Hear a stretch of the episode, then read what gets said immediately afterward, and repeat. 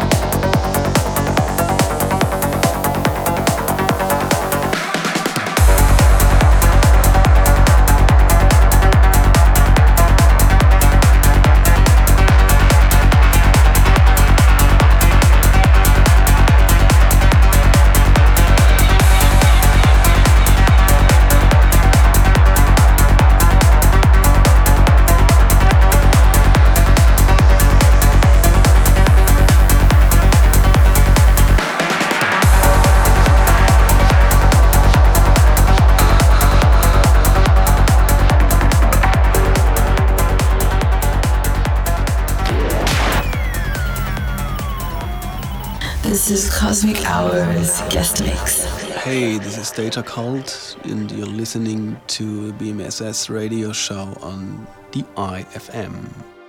Hi, Marco. Welcome to the Cosmic Hour radio show. Nice to have you with us this week. Hi, Soraya. Hi, Brad. Thanks for hosting me. Um, sorry if I may speak a bit slower than usual, but I got a serious flu, which makes me feel kind of dizzy. How do you talk about your music? Is it more like a soundscape? Are there certain terms you use when you are producing to describe a track? I wouldn't refer to my tracks being soundscapes. I use soundscapes within my tracks because I like very deep melodies and deep atmosphere and heavy sounds and for sure heavy beats as well. Very important for me is something that catches the listener, that leads you somewhere. I'm not a fan of just plain party beats. I want my tracks to transmit something and whatever that is. So it can be an atmosphere or a feeling. You once stated that your sound was heavy kick drum, overloaded bass, and straightforward psytrance. Have you refined this sound since then? Yes, the basics are pretty much the same than in the past. I, I like heavy beats, I like heavy bass lines, and I want my music to push forward all the time. Because I think when the beat is rolling all the time, it's much easier to fall into a state of trance you were interviewed by Mushroom Magazine about your work on the Cyborg movie soundtrack. How was that experience? What was the process like? Well, that experience was really new to me because although I'm a sound designer for music companies and other producers, I never did music for a movie before. It was quite funny how I did get into it because a friend of mine was a big fan and still is a fan of my music and because he had a role in the remake of this movie, uh, he asked me if I could do a soundtrack with him together. And so we just did it. And I tried to make a combination of a soundtrack with dark atmospheres, but still I wanted to include my data cult mentality with danceable four to the floor beat, which is very unusual for the movies. But yeah, so I just kept it a bit slower than usual and the producer of the movie finally liked the results, so we were in. The most funny fact about this story is that when I watched the movie the first time, I was always waiting for my soundtrack. So I wondered, where will it play? When will it come? And then when Jean Claude Van Damme is making his action kicks and then karate moves for the first time in the movie, I just realized that, hey, this is my music in the background. Very cool.